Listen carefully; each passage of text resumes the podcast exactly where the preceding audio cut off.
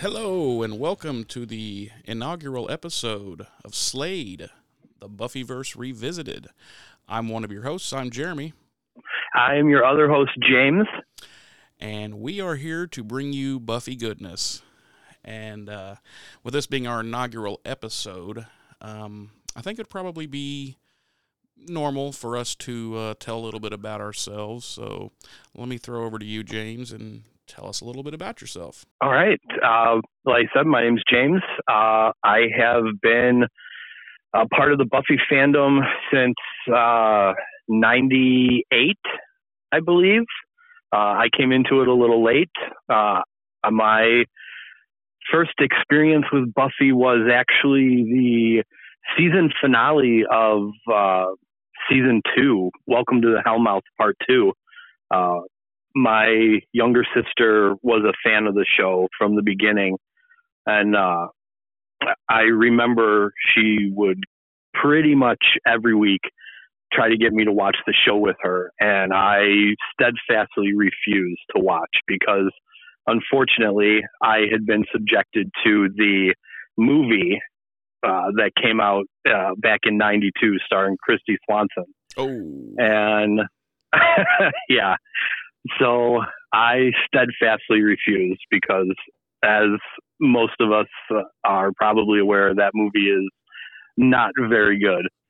Um, but I finally caved. I don't remember why. Um, and uh, I watched that episode. I didn't even watch the full episode. I actually came in, it was about 15, maybe 20 minutes before the end of the episode. So all I really saw was uh, Buffy and Angel fighting, um, Willow trying to restore his soul, uh, uh, all that, and then finally Buffy running Angel through as his soul soul is restored. Spoiler and, alert. yeah, sorry. I'm pretty sure and, anybody uh, listening to this has knows, right knows all this. Right. And uh, and uh, you know closing the closing the gate to hell. And when it was over, I remember I was like, I have no idea who any of those people are or what's going on, but I'm hooked. I need to get caught up on this as fast as I possibly can. so that was my that was my uh, first experience with Buffy. Right on. Okay. Well, um, Oh, go ahead. I was going to say, well, outside of having unfortunately viewed the 92 movie, yeah. you know, years prior. That was so bad. So, so bad. Well, me, uh, again, my name's Jeremy. Um, I did not come into the Buffy fandom until much later, actually. Um, it was with uh, an ex girlfriend of mine. She was a um, devout fan and had been from like day one, apparently. Um, I let's see, how did that work? Okay, she she used to drive me crazy to watch it with her, and I was always like, yeah, that's not ever gonna happen, because in my mind it was, I, I don't know why, but in my mind it was a it was a chick show, you know, and I was mm-hmm. like, yeah, I just don't, I don't, and it was on what was that? Was it called UPN then? Was it still called or no, not UPN? Um, uh, it was the WB then. Yeah, the WB. Thank you. And in my yep. mind, it was um, everything on the WB was like touchy feely, like Dawson's Creek, and you know stuff like that. And I was teen, like, yeah, teen angsty, and teen I was a, drama. Yeah, yeah, and I was a little older, you know, and I was like, yeah, this this this I don't yeah, that's just not going to happen. And she would drive me crazy about it. And I believe so so I came into it in the debut episode of I believe it was season 4. Isn't that the season where they start college? 4? Uh yeah, yeah, season 4. Okay, yeah. So that's when I came into it.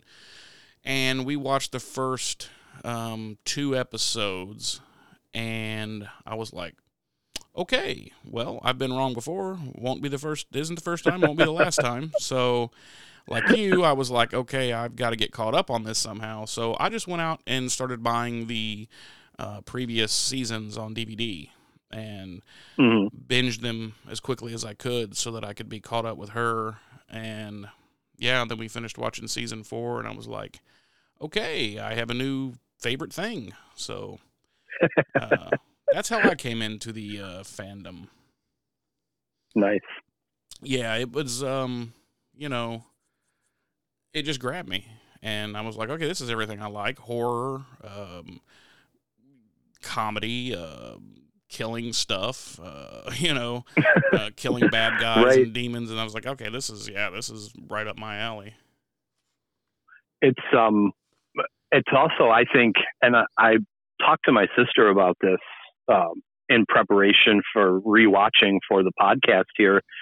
Um, I think it says something uh, about the quality of the show in general, the writing, the the production that um, for myself and and now knowing your introduction uh, to to kind of catch something well after it had uh, been on and established and see in my case very little of it and just really be that enamored with it and that drawn in that you know I I felt the need to get caught up and basically gorge any anything about this I could you know? Yeah, and and here you know the funny thing is one of the other things that pulled me into it is some of the cheesiness, which I love. I like Mhm. really good cheesiness. You know, even the cheesier the better. And um, right you know, especially when they they realize that it's that it's cheesy and they're and and they're self Right. it's self aware. You know, so that's another thing Mhm. that pulled me in. I was like, okay, I'm I'm I'm down with this, and you know, I I didn't know Yeah. any any of the actors or actresses um, beforehand. I didn't know any. Well, I knew I knew um, uh, Alyson Hannigan because from uh, American Pie and the uh, you know, at one time at band camp, you know that whole thing. So right I was like, right oh yeah, that's that girl, and she's like, yeah, and but she's not like that in this show, and I was like, okay, and but uh, yeah, other than her, I didn't I didn't know anybody. I wasn't familiar with Sarah Michelle Gellar or anything. So yeah neither neither was i um you know i hadn't seen anything with any any of the the core cast in it um well I, i'll take that back uh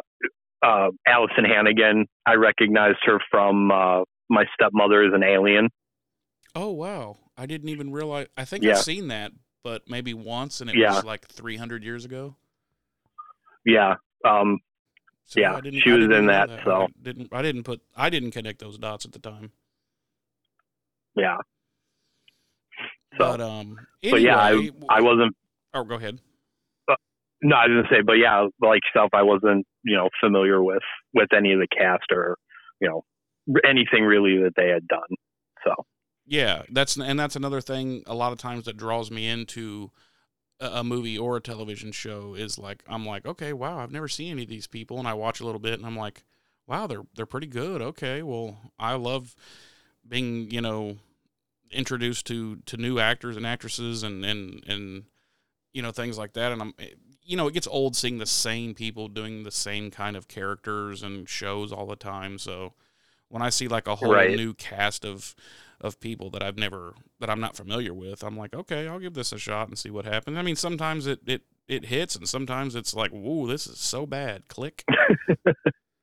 yeah Okay, so why don't we? Um, again, if you listen to our uh, trailer slash introduction episode, you'll recall that um, you know that we gave all props to the Highlander Rewatched podcast because that's where we've stolen most of our ideas from. so, uh, and it's all out of love. Trust me, we love those guys. And uh, so, why don't Yeah. we? Great. Yeah, oh, go ahead. I would say great, great podcast over there. Uh, the way they they dive into Highlander, another great show. You and I both fans of. Yeah, and that's Um, that's kind of yeah, actually how good. we how we met was through Highlander fandom. Yeah, yeah, but definitely uh, good stuff over there on on their podcast. Yeah, absolutely. It's it's my favorite. I mean, literally, it's when they're when they take their little breaks between seasons and and whatnot. I'm like, I'm pulling my hair out. Like, oh, I need a new episode. so, taking a page out of their book, um, let's go ahead and uh, give some dates and deets here. This is obviously, you know, season one, episode one, and I'll throw it over to you to give us some uh, dates and deets. Ah, first episode, season one, the premiere, Welcome to the Hellmouth, which premiered on uh, March 19th, 1997, on, as we discussed before, the now defunct WB network. Uh, Did it become directed something by. else? Yeah, WB eventually became um, uh, UPN and then eventually CW. CW, that's it, where that- they have all the Yeah, the DC uh, universe shows. Now, Yeah. correct. Okay. Okay. yeah. I, if I remember correctly, that was the that was the transition. Gotcha. So it was WB to UPN to uh, a CW. yeah. Gotcha. Uh, again, this is Welcome to the Hellmouth, um, directed by Charles Martin Smith, uh, a one-time director here in the Buffyverse. Uh, nothing else uh, to his credit here in Buffy or Angel. Um, Yeah, looking through his He- IMDb, he has done a lot of a lot of different things. yeah, he has. Um, I think most notably, probably, uh, he he did episodes of Space Above and Beyond. Um, he's also the credited writer for Air Bud, Dolphin Tale one and two. So he's uh, not not hugely prolific, but he's he's done some stuff that people have probably heard of. now, now, just real quick, two Or- two two of the things that Mhm. I that I noticed on his IMDb, he started in '71 um, as an Mhm. as an actor. I guess he was pro- he was probably a kid then, and his first IMDb credit is on The Brady Bunch. Yes, Yeah. so I just I thought that was kind of funny. Um, let's see. Moving beyond that, uh, credited writers. Uh, episode one here is credited to series creator Joss Whedon, who I'm sure anyone listening to the podcast right now is more than familiar with. Boo. Um, yeah, I guess on that note, we should probably take a minute um, yeah, yeah, I know, think we should. let let the listeners know this is by no means a uh, we stand Joss podcast. Um, he he created Buffy uh, and by extension Angel, um, but I think something important to realize is that um, beyond him, there is a, a plethora of very talented writers and directors um, and cast uh, certainly that helped uh, bring that world to life and build it out and make it what we all love so much. Um, so that's that's really uh, my take on on all the controversy surrounding him. You know, the last couple of years or so. It's unfortunate that he has turned out to be such a jerk, but I think it's important to keep in mind that he alone was not Buffy the Vampire Slayer. Here, here, I agree, one hundred percent. Um, he has, as you said, you know, he he's pretty much exposed himself at this point to be, um, what's the term I'm looking for? A douche canoe.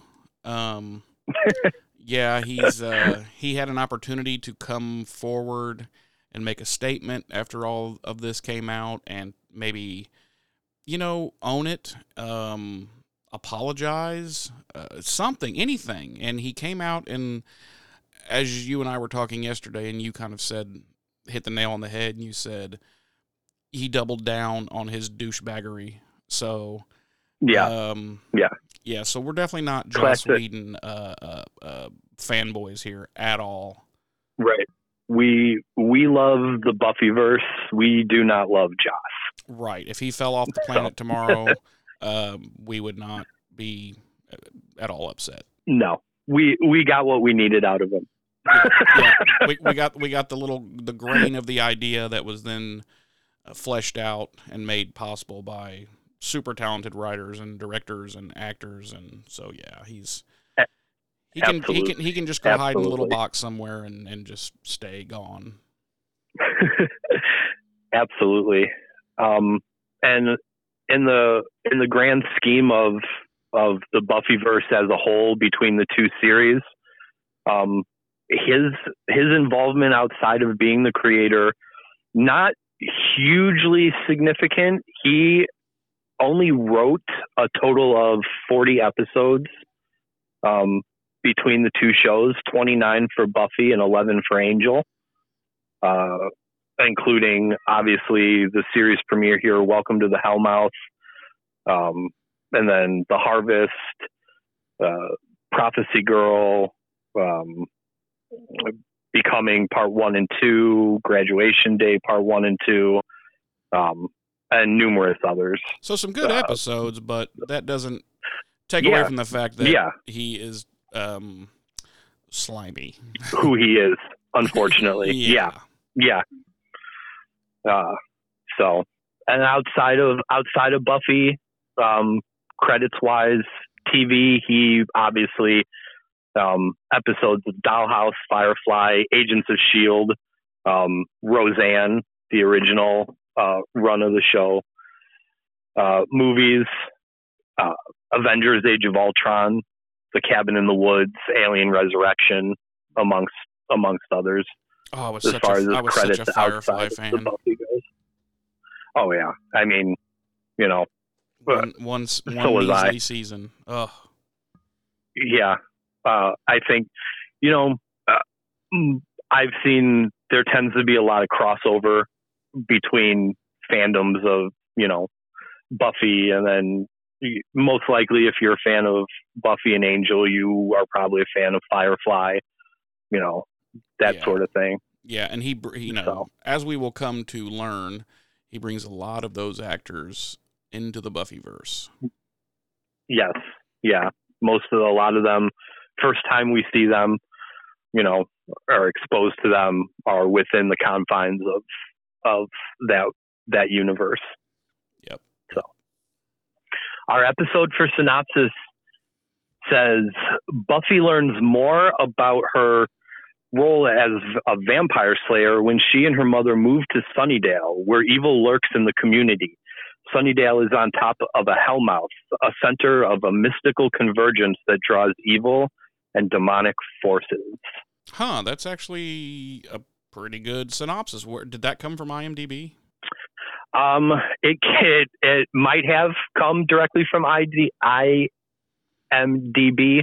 Um, when I was uh, looking up information, it was uh, just kind of a general synopsis I found uh, on the old Google box. Gotcha, gotcha. So um, I really didn't want to rely too much on any one source for for pulling that kind of information Right. because I, I did notice that some you know some places where episodes are you know put into synopsis form they're they're either not good enough or they're they're too drawn out for what I would consider a synopsis.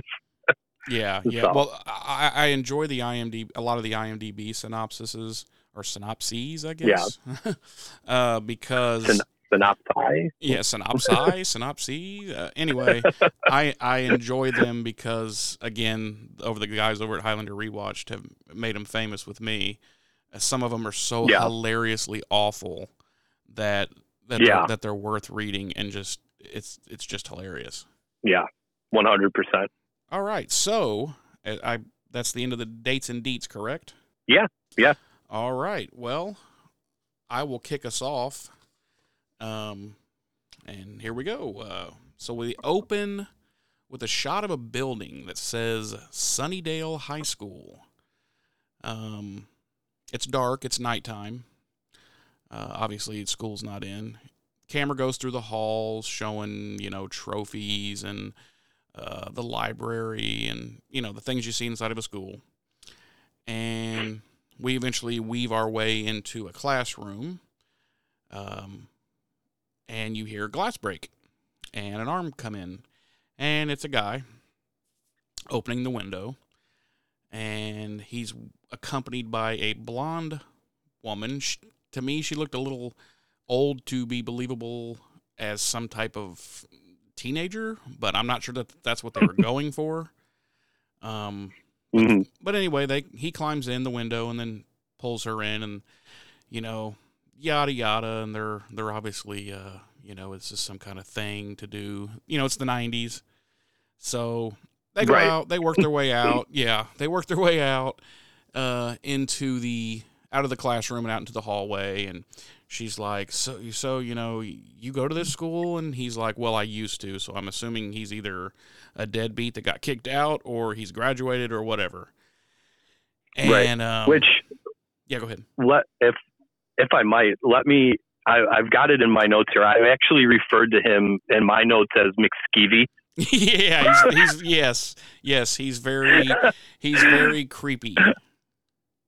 He's got that Um, '90s uh, uh, hairdo, you know, with like kind of down everywhere, but then the front is like stuck up, and you know, he's just he's a total '90s uh, goofball. Yeah, and uh, I've got it uh, written here in my notes. Um, you know, to to what you said about the the lady he's with um, looking older than uh, a high schooler. Um, in my notes, like we, clearly they make reference to the fact that he used to go there Right. and she's clearly in some type of uh, schoolgirl uniform. yeah. So we've definitely we've definitely got uh, a a a ew factor here as far as this is definitely an older at, at the at the least you know uh, college age man uh, sneaking into a locked high school with a high school girl, an underage girl. yeah, who looks to be thirty something. But she's, right. but she's right. wearing like a Catholic uh, schoolgirl. You, Yeah, that's I don't I never understood that. Like like she's from a private school or something. I don't know. I'm not really sure. Right. So they end up out in the hallway, and you know she's she's very nervous, and she seems to be very paranoid that they're going to get caught or whatever. Mhm. And she says, um, "You know, we're just going to get in trouble." And his response, in classic asshat fashion, is, "You can count on it." And I was like, "Oh no, that's so '90s." and I was threw up my mouth a little bit and continued on and they, they're, they're you know staring each other down and, and he's they're getting closer and they're just about to kiss and of course she pulls away because she thinks she hears something and you know off in the distance. And he's like what? What? You know there's nothing's there. That's that's there's nobody and nothing. And she's like oh you know don't say that. Then you know it's scary blah blah blah. And he's like listen babe you know there's uh, there's nothing here. There's no one here. Everything's fine. No one's here. And she's looking around and she says well okay and then boom she turns to him and she's a vampire and grabs him and bites his neck and eats his face. So yes, he dead. He's dead. I um, I've got the I've, I've got the uh, the words subverting expectations yeah. down here in my notes. yeah. Uh, it's uh, like you said, you know, they're they're going in for the kiss, and then it's you know weird noise. You know, are they in danger? Is she in danger? Surprise, she is the danger. yeah, yeah. And then of course they Um, immediately fade uh, cut to the opening uh, credits. So that was that was basically our, your cold open. Right. And, uh, you know, for uh, introduction to the show, I think it was great. Like I said, you know, subverting expectations. I think, I think if you were to sit someone down that wasn't familiar with the show and show that to them now, there there would probably 100% be the idea floating around that you know if if one of them is is evil, it could very well be her. Yes, but I think yes. that's a direct but I think that's a direct result of the fact that this episode doing that made that a common thing for people to to expect now. Does Yeah. that make sense? Absolutely, yeah. That that that was not really a, a, big thing in the '90s. Like that was that was not, in other words, a trope. Kind of like it kind of is now. Like, like Right. you said, now if you Right. saw that, you would probably from the get go, you'd be saying, "Oh, yep, she's the bad guy. She's the bad guy." But back then, Right. you didn't think that way because it that was like very rare, if ever. Right, exactly. And then, like you said, cut to the theme. We talked. We discussed this yesterday when we talked for a little while. Uh, hands down, in my top three theme songs. Oh yeah, That oh yeah. uh, when it when it's on, I will not turn it off. It's Yeah, it's it's it's, it's it's- not long. It's not super long, and it's and it's good. It's No. it sounds it's it's it's a good little you know rock and roll track, and it's just it's perfect for this show. yep. It was uh, As you guys would have all you know, heard on our intro because we Right. blatantly stole it. right. Uh, performed by Nerf Herder. Nerf Who, Herder, uh, that's correct. Yes, who uh, classify themselves as a nerd pop rock band. Yeah, and so- now correct me if I'm wrong. I know they changed Mhm. this. The, I know they changed the theme song at some point, season two, season three. It's like a more. Is it still Nerf Herder, or they just recorded a, a diff, another version of it?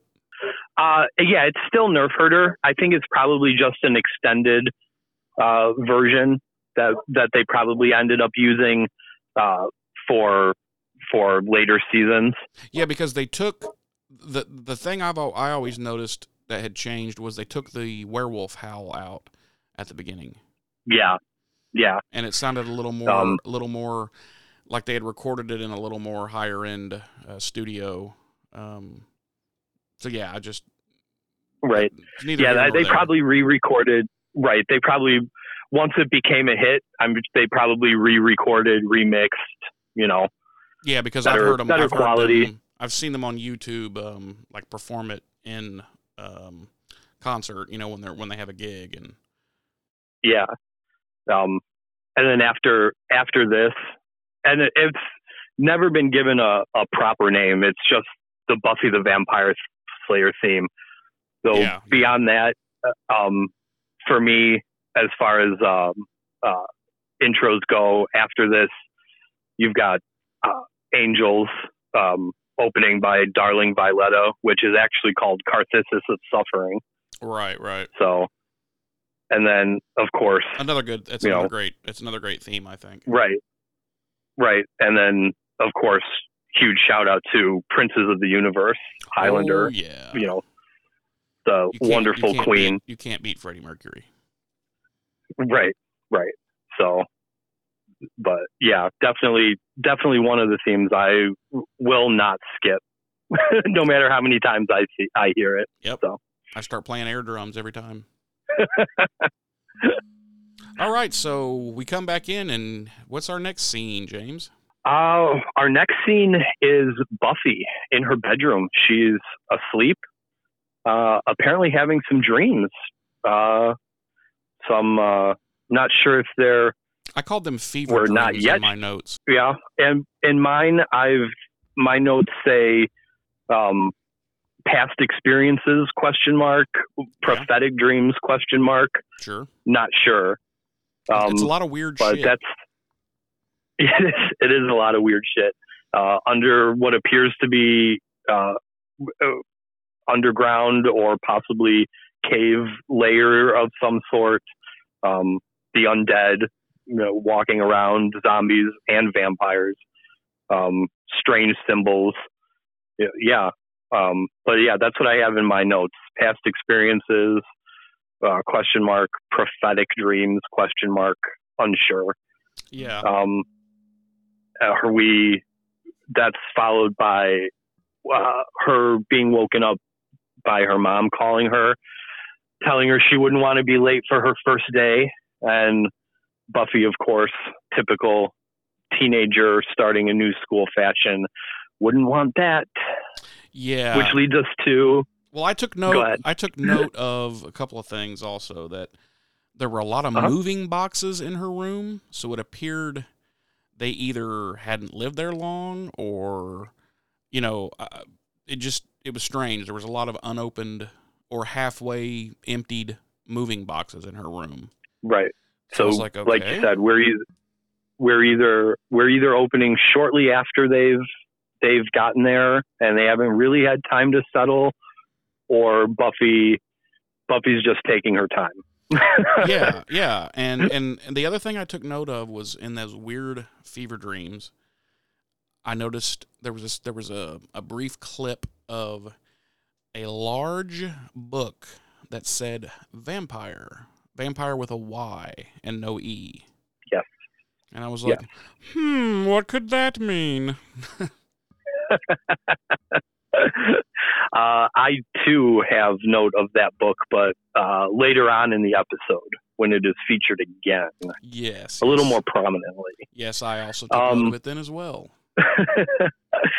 uh, so from there, we are thrust forward to Buffy's arrival at school uh, with Mama Joyce, Joyce Summers, uh, as portrayed brilliantly maybe not so clearly in this first episode, but as we will come to learn, brilliantly by uh, actress Catherine Catherine uh, Sutherland, um, uh, as well as our first real introduction to Buffy uh, Summers, as portrayed by Sarah Michelle Gellar. Uh, who up to that point, I believe her biggest credit was probably that Burger King commercial. Yeah, I you know I forgot to even I forgot no, to I dig think, in I forgot to dig into her credits, but yeah. No, I think uh, I, I actually I think uh, it was um, Days of Our Lives was it? Oh, she that's right. Yeah, on? she was on a soap. Yeah, yeah, yeah. Yeah. Yeah, I forgot yeah. all about that. Um, yeah. Um, yeah. So we we our our next scene is them in the in the car pulling up to school they have a brief exchange. Um, you know, Joyce uh, tells Buffy, you know, try not to get kicked out, alluding to uh, events from the the movie. Yes, uh, which they kind of they so. kind of um, retconned here and kind of made it part of this Buffy's. Uh, uh, right, past. right. I've actually I've actually got some thoughts on that as we uh, progress a little further into uh, into these following scenes, which are coming up. Um, Roger that. We've got uh, so Buffy parts ways with her mom, is making her way up the school steps, and we're introduced to briefly to Xander Harris skateboarding uh, to school, as portrayed by Nicholas Brendon. Um, he is uh, of course, uh, and obviously immediately smitten and taken aback by young Buffy Summers, and uh, uh, falls off his skateboard at the feet of Willow Rosenberg, as portrayed by Alyson Hannigan. Uh, the two of them clearly have some sort of established relationship already. He asks her for uh, help later that day with his math homework. Um, kind of a funny uh, line, in my opinion. She, when he asks uh, for help with the math, she's like, "Sure, what what didn't you understand?" And he says, "The math."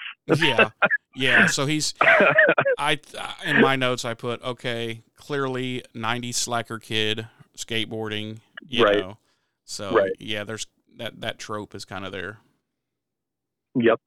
Um, my notes. Uh, for Willow, uh, say, you know, 90s uh, uh, nerd, you know, smart girl, best friend. Yep. Nerdy, uh, nerdy, character, uh, character shy trope, girl. Yeah. Yep. Yep. Mm-hmm. Uh, so Willow and Xander are making their way into Sunnydale High, and they are approached by their friend Jesse. Um, you'll have to forgive me. I do not know what Jesse's last name is. I do you? I don't offhand? think they ever said it in this episode. No. I don't think they did. Okay. Um, I mean, But he be- is played by- wrong. I mean, it, it- yeah, I, I on IMDb, on Yeah. IMDb, he's just credited as Jesse. So I don't think they ever said Just his last Jesse. name. um, uh, he's portrayed by Eric Balfour, who uh, I know I know I've seen his face before, um, but uh, I didn't really recognize any of the uh, any of the credits uh, for him. How about you? Yeah, yeah, I recognized um, some of his credits and stuff. He was he was in um, Charmed. Um, Okay. he was. Uh, He wa- the, I'm, the the new I'm sorry the rebooted Charmed. The re- oh, okay. Yeah. Okay. yeah. Um, he was. I remember him too from um, that Clover Cloverfield, like the very first one where they have the where they're running around with the the uh, the camera. You know the uh, Oh, okay. you know. Yeah. I remember him from that, and then he's got a he's got a lot of appearances in established TV shows. You know, mostly one off stuff. He was in Twenty Four. I wasn't a fan of that. I didn't watch it, um, but I know No. I know he had um, like it says here he had twenty eight. He was on twenty eight episodes of Twenty Four. So, um, Okay. but yeah, So, at, this, uh, at this time decent. He wasn't he wasn't very well. Uh, he wasn't Yeah. a very well established actor. But went on to uh, went on to some uh, some better things. Sounds like a, a decent role on 24 there, which was uh, very highly popular. Not not something I ever found myself into, but I know a lot of people did. Yeah, yeah. So, um, they briefly uh, converse about the new girl. Um, Xander uh, gives Jesse a little bit of crap for not having any inside information about her, outside of the fact that she's the new girl that just transferred in. Yeah, yeah. I have in my notes. Uh, they run into Jesse, who says, "There's a new girl." Blah blah blah, and he's a goof because he just comes off really uh, dumb. I guess is a it, you know just kind of just almost like a Yeah, like a he's- like a stoner, like a pothead. Yeah, No he's, offense to stoners kind and of potheads, but you know what I mean. Right. He's uh, my notes kind of say don't kind of say my notes say um, Xander '90s slacker trope elevated. Yep, yep. It's like Xander on. It's like Xander on steroids. Right. Right. Um, I'll let you take it from here. We where we now transition into uh, a scene between Buffy and uh, Principal Flutie. Yes, What do- we uh, we we magically appear in the uh, principal's office, and Buffy is sitting on you know at the desk, and she's obviously the new kid at school, and the principal's plaque says B period Flutie, and and in my notes I put does the B stand for big like big Flutie? I don't know. um, but he actually Let, us not fat. Let's not fat shame here, Jeremy. yeah yeah so he uh, he eventually uh, he actually tells us his name's Bob because the students there can call him Bob, and then he immediately says, "But no one does," and she's like, she's like, "Okay, Principal Flutie."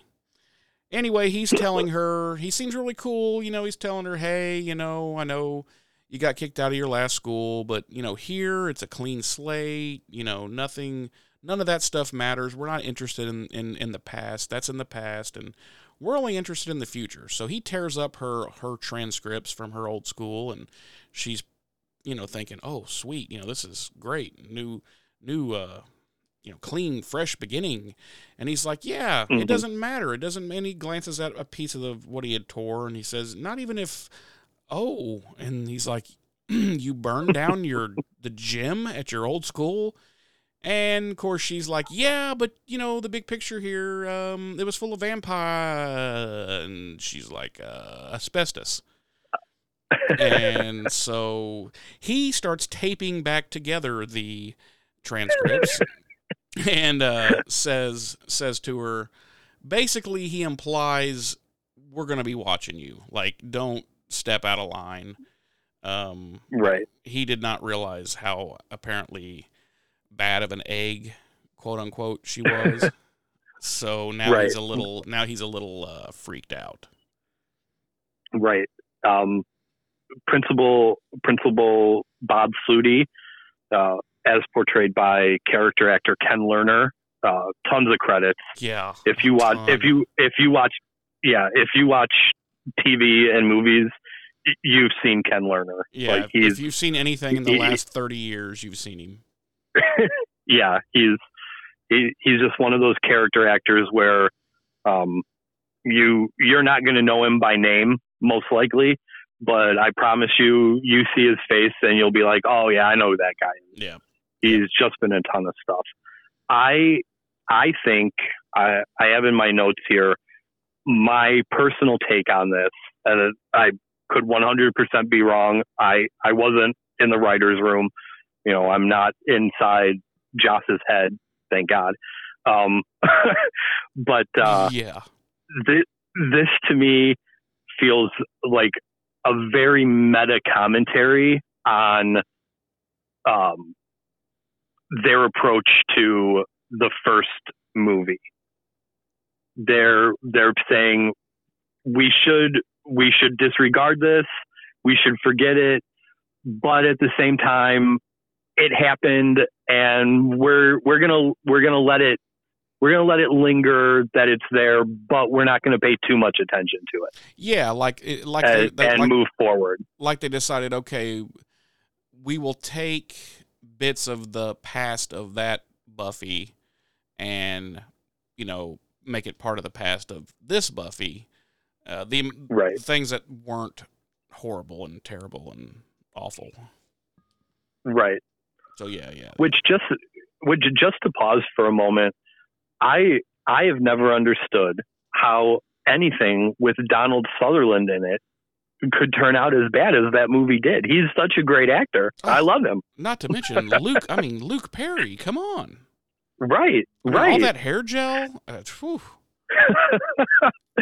but anyway, anyway, um, what what do we have next? Uh, Buffy and Xander. Buffy leaving uh, Principal Flutie's office immediately runs smack dab into Xander, knocks uh, her bag and and some other stuff she's carrying onto the floor.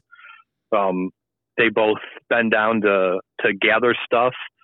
Xander, of course, you know, fumbling over himself, talking to, you know, the uh, the attractive new girl, um, says uh, one of my, one of my favorite lines in this episode.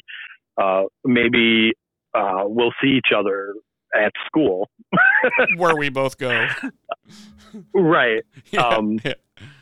and uh, uh, Buffy. Um, my takeaway from the scene: uh, Buffy walks away, just kind of blowing the whole thing off. Not really, you know, not really all that concerned with this dude she just met. Um, Xander walks away from it like completely infatuated and 100% overthinking every word that just came out of his mouth Yes, yes. in addition to in addition to having one of her stakes. Yeah. yes. Well, we can't fail to mention that he she did walk away, and uh, he still has her uh, vampire killing stake. Right. Right. So then we bounce to a classroom. Uh, Buffy's sitting there, uh, one of her, I'm sure, mini classes, and there's this really Valley Girl looking uh, chick sitting next to her, um, who uh, offers to share her book as they're being taught by the teacher. Uh, because apparently, I, I don't know. I mean, Buffy's new student, but it's the first I'm assuming isn't this supposed to be the first day of school for everyone or no?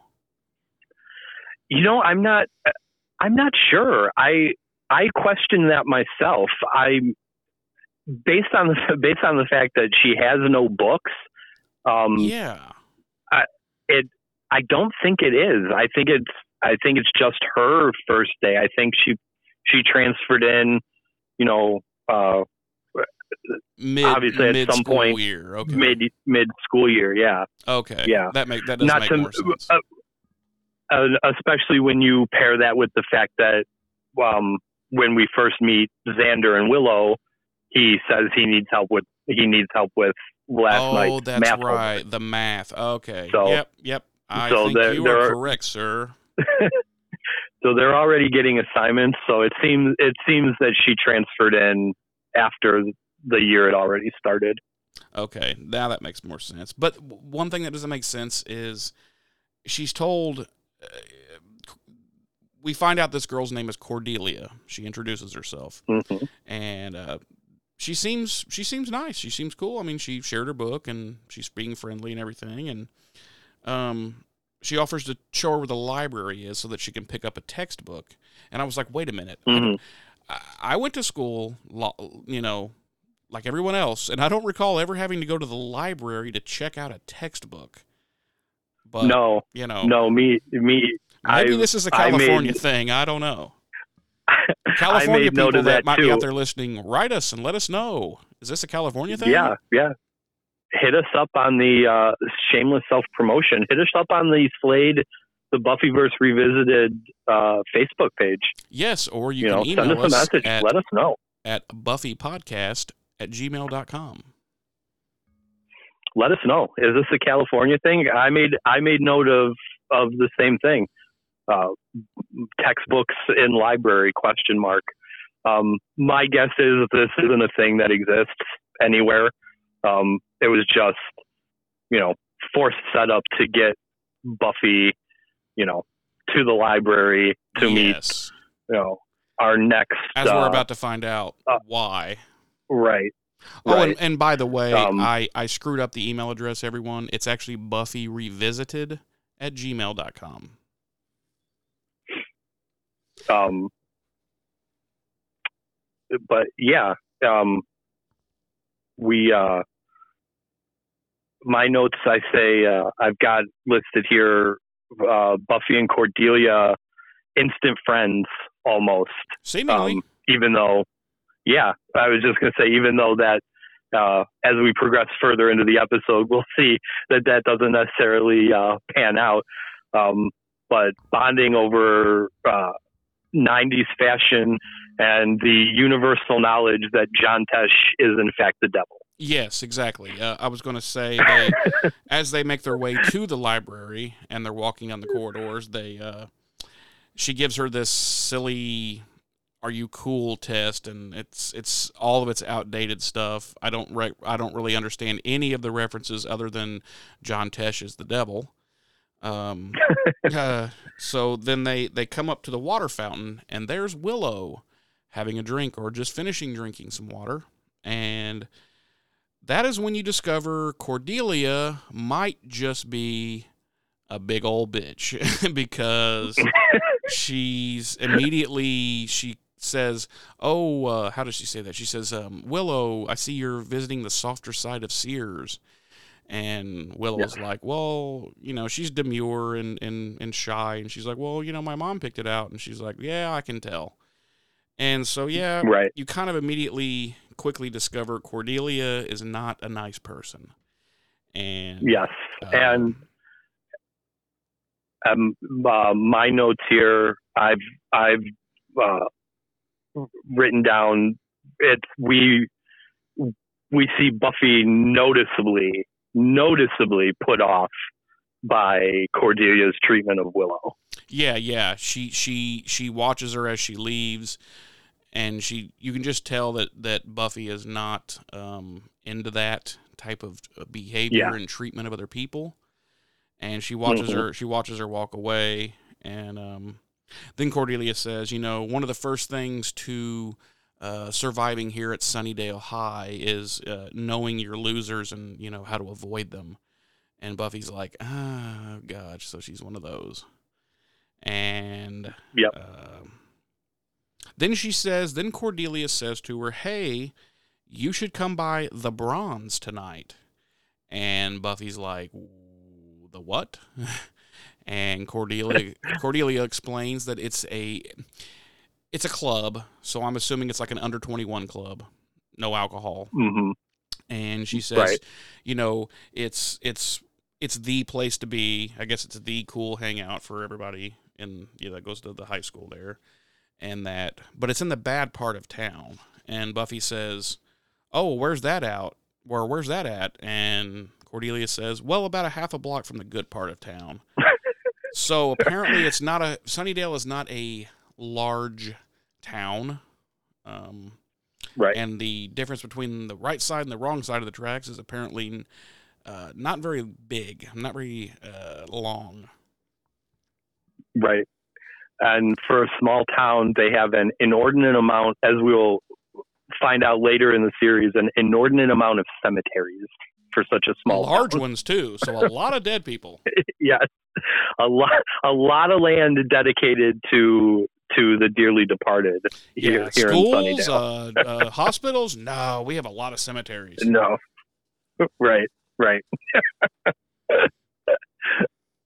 So Buffy starts to walk into the door, which is you'll see above the door says library. And what does she find there, James? Uh, nothing at first. It's seemingly empty, but then we are quickly introduced to Rupert Giles, who uh, I'm just going to get this out of the way right now. Hands down, uh, immediately was my favorite character uh, of on, on the show, and continued to be to the end of the show. I don't know. I'm honestly not sure why, but I was immediately drawn to to Giles as a character.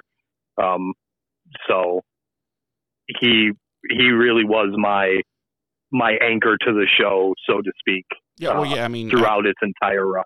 outstanding character, outstanding actor. Uh, can't really go wrong there. Yeah. Um, yeah. So we're introduced to Rupert Giles, as played by Anthony Stewart Head. Um, again, another uh, prolific uh, character actor, Yes, um, especially across the pond. yes. uh, big name for himself over there, uh, um, and a, a great actor in general. Uh, he's the he's the librarian. Um, Buffy tells him that she was told to come there to pick up textbooks. He says, "I think I know exactly what you're looking for," and presents to her the book of Vampire, as we previously saw in her dreams. Yes, indeed. and it's a large book. Like you could kill It is a someone with this large book. book. Yes, Like she could use Yes. this to probably slay a, a vampire. yes. Uh, uh, shot to the back of the neck. Yeah, I mean it's got these probably metal. separate the spinal column. It's got like this m- big metal clasp on it that holds it closed, and it, it looks like it weighs a good thirty pounds. And yeah, I'm I'm I'm thinking you could you Yeah. could do some damage to uh, a vampire. um, seeing it now um, in this scene uh, draws us back to the the opening scene with her her nightmares, um, kind of solidifying the idea that those the her nightmares weren't necessarily of past experiences, but quite more likely uh, prophetic of Ah, things to come. so Uh, my my my seeing- takeaway from it. She's maybe seeing the future, the past, the present. Who knows? Right. Um, she is taken aback, understandably. Uh, she she believes she has moved to uh, a new town with a fresh start from this this whole uh, vampire thing. Um, she tells Giles that that's definitely not what she's looking for. He questions her. You know, you basically, you know, you are Buffy Summers, correct? Um, she acknowledges that she is. Um, he apologizes, uh, and she leaves, and he stands there confused as all get out. Yes, she makes it quite clear that that is, in fact, not what she's looking for in that book, and Right. she wants nothing to do with apparently any of this. Uh, she is done with the nonsense. Apparently. hmm So then, as she, you know, she like like you said, she leaves, and then we cut to the it's the girls' locker room. Um, I thought, okay, this is odd. Um, and there's these very, very, I call them Valley girls. Um, hmm t- chatting. Um, they're chatting about the new girl and all the weird, funny things they had heard about her at her old school or you know what have you. And you know, one is sitting down, looks like to be taking her shoes off or something. I think I guess it's pre gym class. And the other girl's standing up at her locker doing her combination, and she says something, you know, smarmy, and then pops her pops her uh, locker open, and what comes out? The dead body from the opening scene, uh, the '90s, uh, uh, you know, douche canoe. McSkeevy himself. Yes, been McSkeevy has shoved has, has in been put in a locker. locker, and he is quite dead. And quite of course. Um, then we get the Janet Leigh uh, scream. Yes. And I don't I don't know if that actress actually gave that scream or if it was uh if it was uh you know uh A pre-recorded scream that they yeah that they pulled from somewhere else but it was it was definitely like Janet Leigh Jamie Lee Curtis scream queen quality yeah, that's right well, that would be a really good job, you know, just being a professional screamer. right Man. Right. um in my notes here I do uh I do have it written down that as they're talking about the new girl's weird history, um, one of the girls says, "What kind of name is Buffy anyway?" Uh, which is immediately followed up by another young lady walking by that girl, and she says, "Hi, Ambrosia." yeah, yeah, exactly. So it's it's definitely it's self-aware this this show. Yeah, yeah. I uh, again just kind of a, a almost throwaway line, you know, like just one of those things where you know you you kind of got to catch it to to see how funny it is. Yeah, you know? exactly, and but- that's that be that's a staple of this show and and Angel later on, of little, Right. little throwaway things like that. That if you're you're not playing close close attention, you'll miss. But uh, Right. yeah, there's Right. lots of humor. So then we So then we oh okay go You ahead. Go ahead. Nope. No, Okay. please, please. Fine, fine, fine, fine. I mean, that's fine.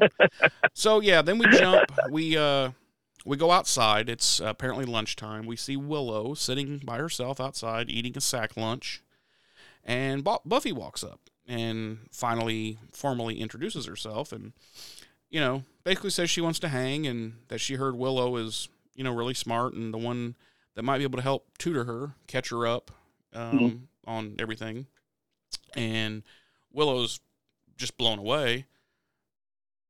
She's totally like taken aback. Like, what are you? You're talking to me? Wow. Okay. And she's like, Yeah, I'll I'll totally help you. And and um, you know, she starts babbling a lot and kind of making feels like she's making a fool of herself. But Buffy clearly likes it, likes her, and thinks it's funny and cute and whatever. And um, Mhm. then all of a sudden, Xander and Jesse show up. And, you know, they're babbling dude stuff. And then Xander pulls out the stake from earlier and he's like, Yeah, and I've got this. And he's like, I can't figure out. I th- maybe you're building a really small fence. And she takes it and she says, No, you know, in LA, everybody has these. This this is for self defense. Um, you know, no big deal. And he's just like, oh, mm, mm, okay. And um, you know, he Cordelia shows up, immediately shits on everybody, basically, other than Buffy, and inf- Mhm. informs them that gym was canceled due to the dead guy. And that, of course, uh, raises the uh, hairs on the back of Buffy's neck. And she's like, What dead guy? What do you mean, dead guy? Were there marks? How did he die? And Cordelia's like creeped out and she's like, I don't know, morbid much? I, he's just dead. and Buffy's like, okay, well, I got to bail. So she grabs her stuff and heads off, apparently in search of the dead body. Yes. Um, I don't think we mentioned it before. Uh, Cordelia Chase, uh, magnificently uh, embodied by Charisma Carpenter. Oh, um, yes. Uh, decent actress uh, in her own right. Um, something I, I liked in this scene prior to her showing up was more of the um, Cordelia's a bitch character building uh, that we get without Cordelia actually being there when um, Buffy's talking about wanting to hang out with Willow. And Willow questions her. She says, Well, aren't you hanging with Cordelia? And Buffy says, I can't do both. And Willow says, Not legally. Yeah, yeah, yeah. So she's obviously she's she's got a good sense of humor. Yeah. It's, yeah. Actually, it seems like um, everyone in the show are some are are maybe part time late at night uh, stand up comedians because they all have really good one liners.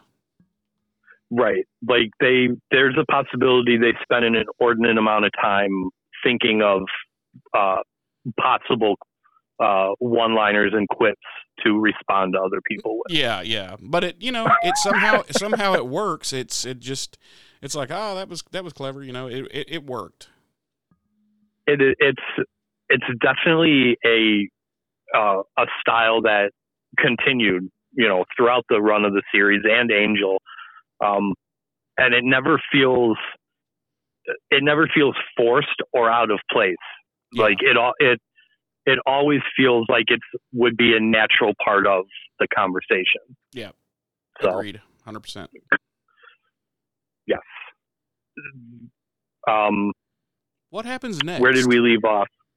Um, we Buffy, left off with her leaving, Buffy, heading off to find yes, the dead body. To find the dead guy, um, which she does. She uh, uses some of that Slayer strength to uh, break into the girls' locker room from uh, outside which the is, building. Which is the first time we've seen a display of her potential uh, her, powers. Yes, yes and she just um, rips so, it open like cardboard because that's exactly what it was made of. uh, yes, but you're absolutely right. You know, we now know that uh, she is super strong. Yes. Um, inordinately strong. She goes to, uh, she finds the body, um, uncovers it, sees that there are two uh, puncture wounds in the neck, and of course, all the red flags are dropping for Buffy now. Um, She's she, like, "Oh uh, shit! This stuff followed me from L.A." yeah, um, she's not happy. She isn't. At which point, she hightails it back to the library, and where we once again get a meeting between her and uh, Giles, um, where she proceeds once again to tell Giles how much she doesn't care that there's vampires there, and she wants no part of it, uh, and this and that, and um, we get uh, we get some tidbits of how vampire lore works in in the Buffy verse. Um, they discuss the uh, um, making of a vampire, how not just biting, being bitten by a vampire won't turn you. You also have to feed uh, off of the vampire, drink some of the vampire's blood in order to, to be turned. But that for the most part, vampires don't really turn anybody. They're just out for the kill uh, right. and to feed. You're just food, basically. Um, right. Um, and he and he has a, he has an interesting little thing where she says, you know, why can't you people just leave me alone? And he has an interesting uh, response, which we have a clip of. So let's check that out. You think it's coincidence you're being here? That boy was just the beginning. Oh, why can't you people just leave me alone? Because you are the Slayer. Into each generation, a Slayer is born. One girl in all the world, a chosen one, one born with a Strength and skill to hunt the vampires, to stop the spread of their evil blah, blah, blah. I've heard it, okay? I really don't understand this attitude. You, you've, you've accepted your duty. You've, you've slain vampires before. Yeah, and I've both been there and done that, and I'm moving on. And I'm moving on. She's been there, done that. She's had enough. She doesn't want to be this quote unquote slayer anymore. hmm Yep. Um, to the point where she questions Giles, you know, why don't why don't you do it? And Giles says, "I'm a watcher. We, I don't have the skill. We." She interrupts him and she says, "Watch," and he counters with, "You know, we train and uh, prepare the Slayer." And she cuts him off and she says, ba- basically, I'm paraphrasing. She says, "Prepare, prepare me for what? Uh, to lose all my friends, to get kicked out of school, uh, to fight for my life and not be able to tell anyone because I'm going to put them in danger." Um, and you know, she says, "Go ahead, prepare me for that," and storms out of the library. And he doesn't have really an answer for that because he, I don't think, I think this is the first time he's considered, wow, okay, this is a teenage high school, you know, girl in the 20th century. Like, I hadn't Right. considered that. And, Right. and also, let's make note that this is the first time we've heard the term watcher and that Giles is in Yes. fact a watcher. Yes. So she storms I out of think, there, uh, out of there, and he he goes after her. Um. Oh wait, we we forgot something very important. We Very- did very after important. after she has stormed out and he follows after her. We discover that Xander ha- was up in the second level of the library, the stacks, as they will be. Uh, I don't know if they actually ever refer to them that in the show, but I know, I know us in the fandom quite frequently refer to them as the stacks. Right. Um, uh, Basically, was up there long and- shelves of books. Right. And he uh he overheard the entire conversation between Buffy and Giles. Yeah, and he's Dun dun just, dun. and he's just like, "What the fuck?" yeah. Yeah. So then we'll go back to where I had was going to go, and uh, Giles goes after her, catches up to her, and he's trying to impress upon her, you know, things are getting worse. Um, all the signs are pointing to some, you know, big bad shit coming around the corner, and it's going to go down very soon. And you know, basically trying to shock her into, you know, accepting her role. And she says, she says, "It's Sunnydale. How bad of an evil c- could be here?" Then, right as Yeah. she says that, we get a transition um, to it appears to be the end of school. Uh, all the students are leaving, and the camera pans behind a bush and then down into the ground and underground, and we see lots of stalagmites and stalactites, and it's it's a big cave area. We see candles everywhere burning. Um, we see people walking around with torches, and we hear some creepy, loud breathing, and there's this really weird looking guy who I uh, later uh, I refer to him in the rest of my notes as Jawbone because he has an inordinately large jaw. Um, he's played by um, gosh, what's I've lost my place. Um, Brian Brian Brian Thompson. Um, Yes. who is a very if you've seen Brian Thompson once, you'll go, "Oh yes, I know him." I mean, he was in Terminator, Right. Cobra. He's the guy with the he's well built guy with a huge jaw. So I call him Jawbone. So We come to we do come we do come to find out uh, a few scenes from now that his name is Luke. Yes, we will find out his name is Luke, which I thought matched about as well as a turd in a punch bowl. Um, he does not look like a Luke whatsoever, but we're gonna go with it because that's the name they gave him. Uh, so so so yeah, uh, Jawbone is breathing really loud and kind of creepily, and he keeps saying the same phrase over and over: "The sleeper will wake. The sleeper will wake. The sleeper will wake." And then he says, "And the world will bleed."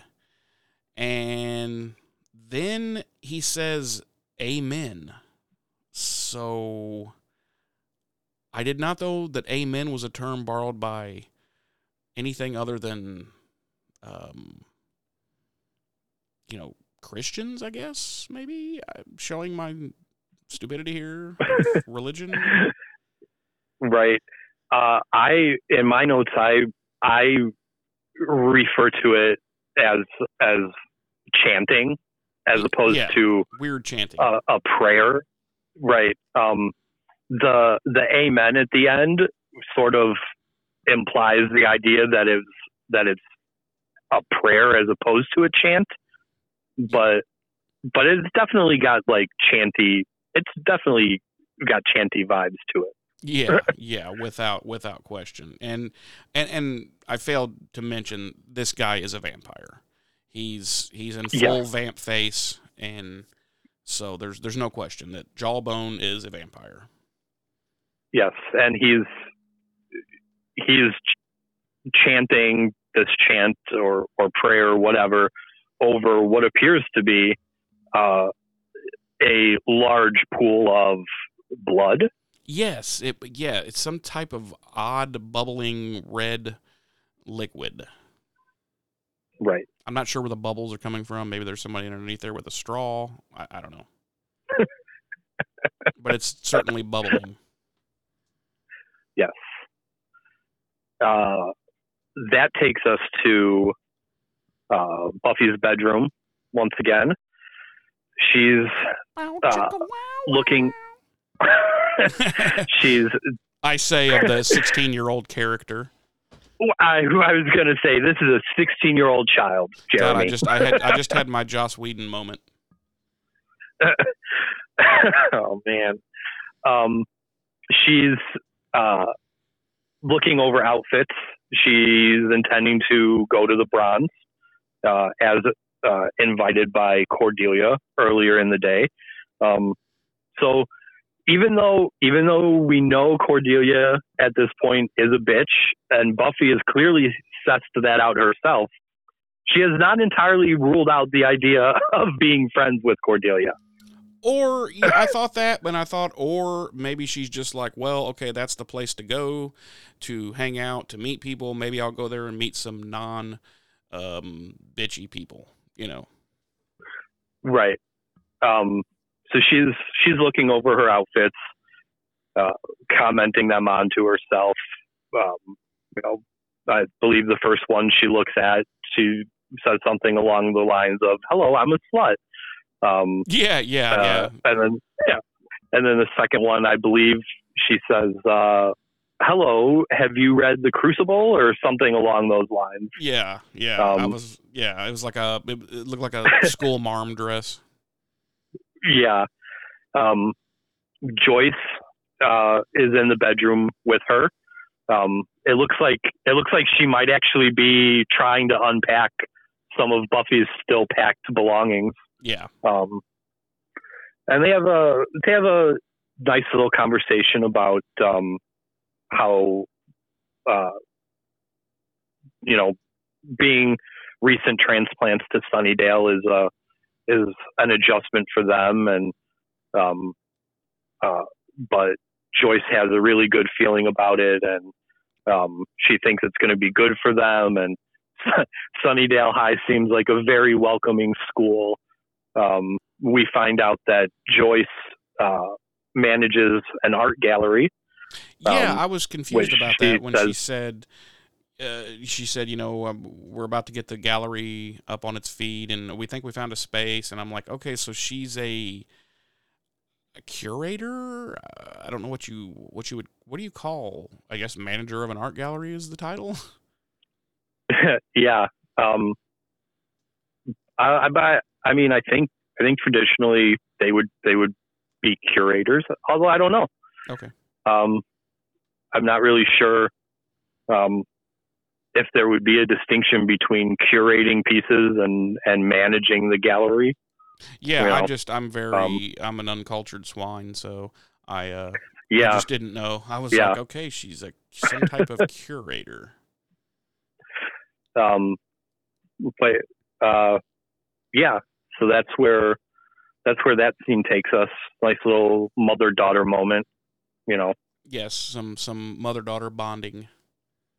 right? Which then takes us. Uh, where do we go from there, Jeremy? Let's. Uh, Well, we cut to, I don't know, a little while later. Buffy's dressed and she's out and about. It's nighttime, it's dark. She's walking down the sidewalk along the street.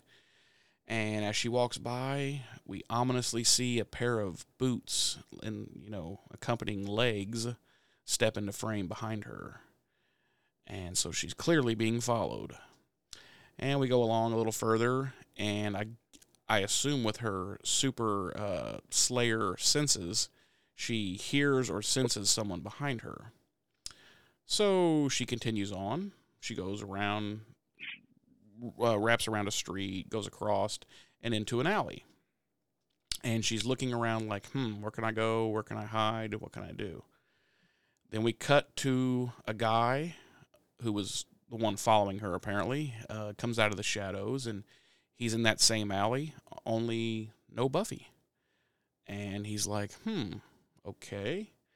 Well, he walks a little further, and the camera pans up, way up, and we see Buffy on this uh, horizontal bar uh, that just so happened to be placed there perfectly above this guy's head, and she's doing a perfect handstand without moving.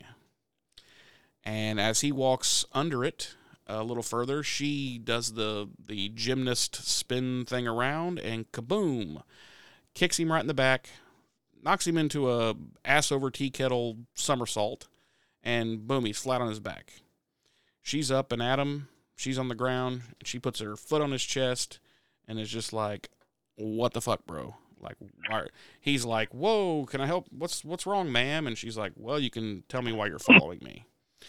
And so he, uh, she said, or you know, she asks him, you know, why are you following me? And she kind of lets him up, but he says, "I want the same thing you want." And she's like, "Really? What's that?" And he says, "To kill them all."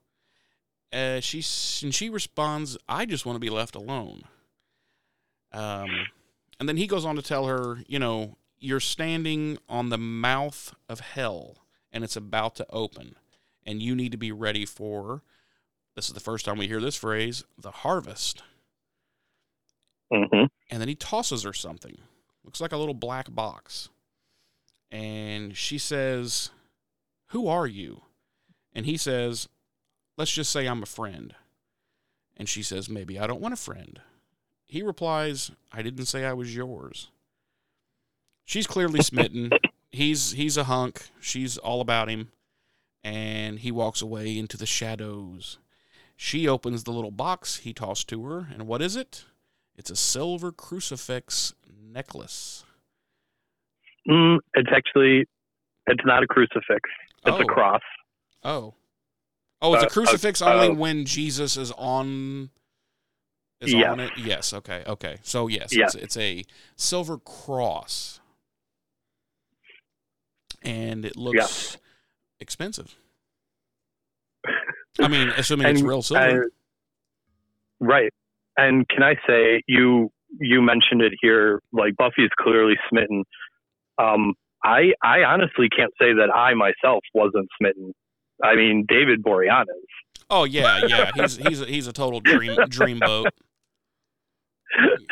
Yeah. Uh, yeah. especially that that that late '90s aesthetic. The you know the the What was the with the costume? hair. What was with the costume? He's got like this white button-up uh, collared shirt on with like a blazer over it, and uh, you can't, you don't really see what kind of pants. I'm going to assume they're like a dress slack, and then he's got like these, uh, I don't know, these uh, boots, like combat boots on. Right. Like I, I- don't know what was going on there.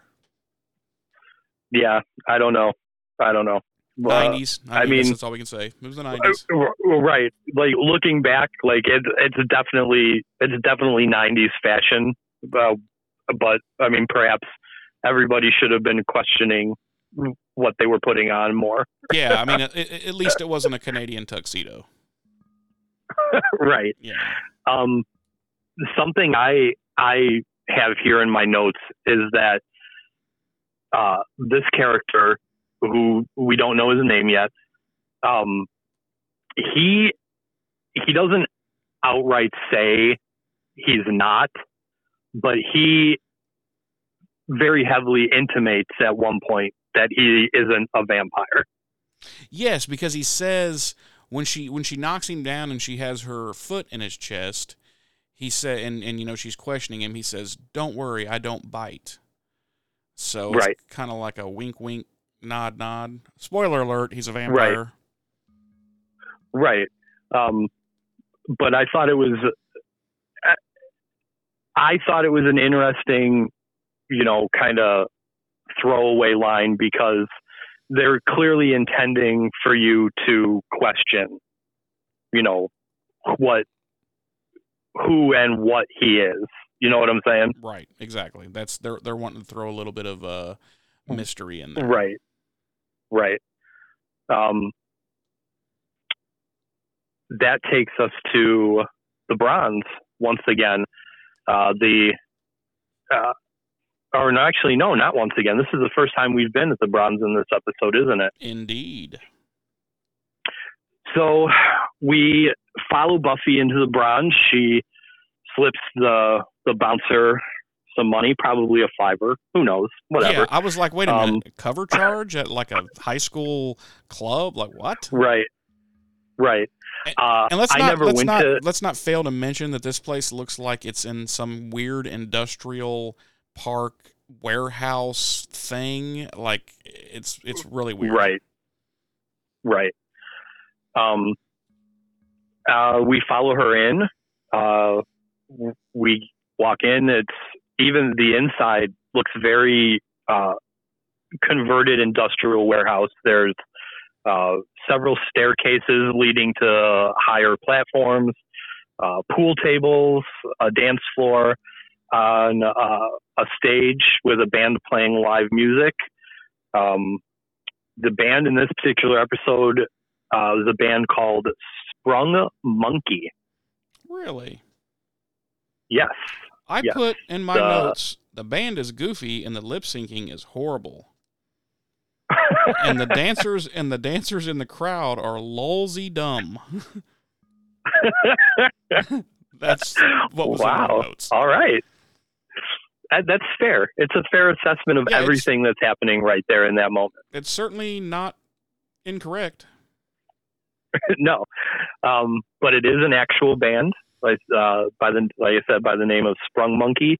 Um, I have never heard, to the best of my knowledge, anything by this band outside of what appeared in this episode and maybe future episodes of uh, Buffy the Vampire Slayer. Right. Um, uh, there's a uh, awkward. Um, were you waving at me? Oh no, you weren't waving at me. Moment. Uh, yeah, and we've Buffy never seen this here. guy, so why did she all of a sudden think, "Oh, uh, that guy must be waving Right. at me," you know? right. um, and then she spots Willow sitting by herself um, at the bar. Uh, she goes over uh, and to greet Willow.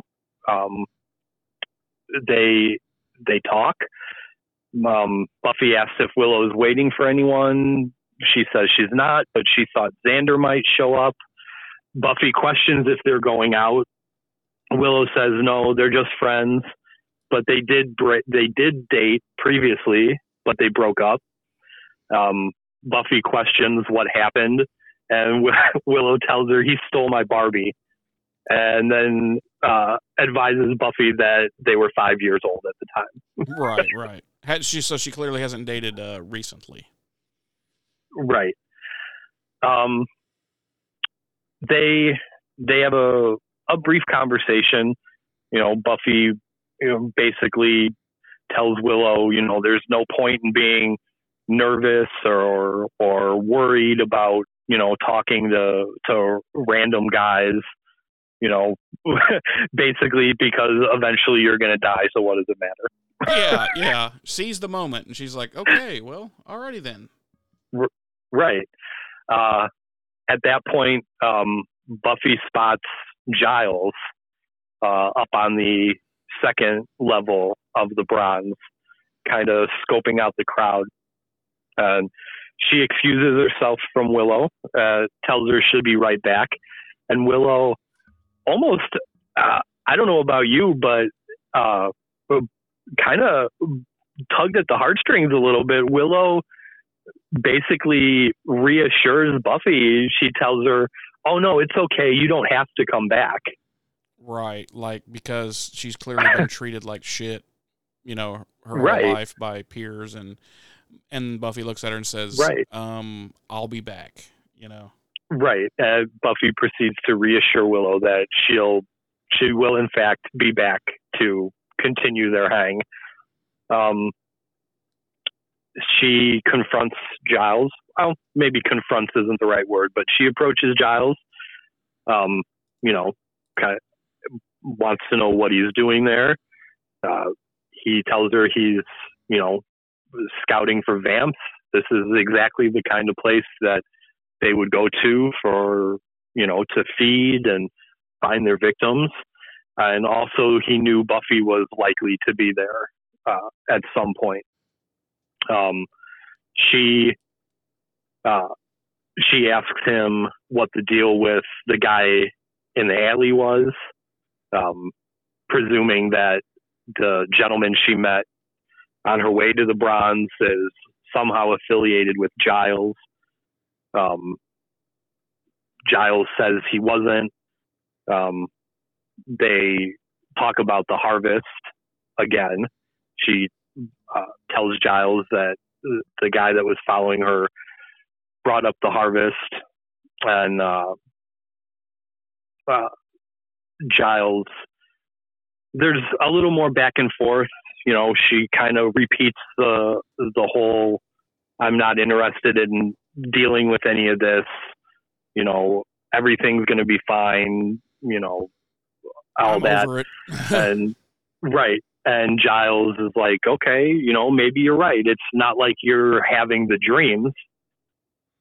Again, you know, referencing the dreams we saw Buffy having.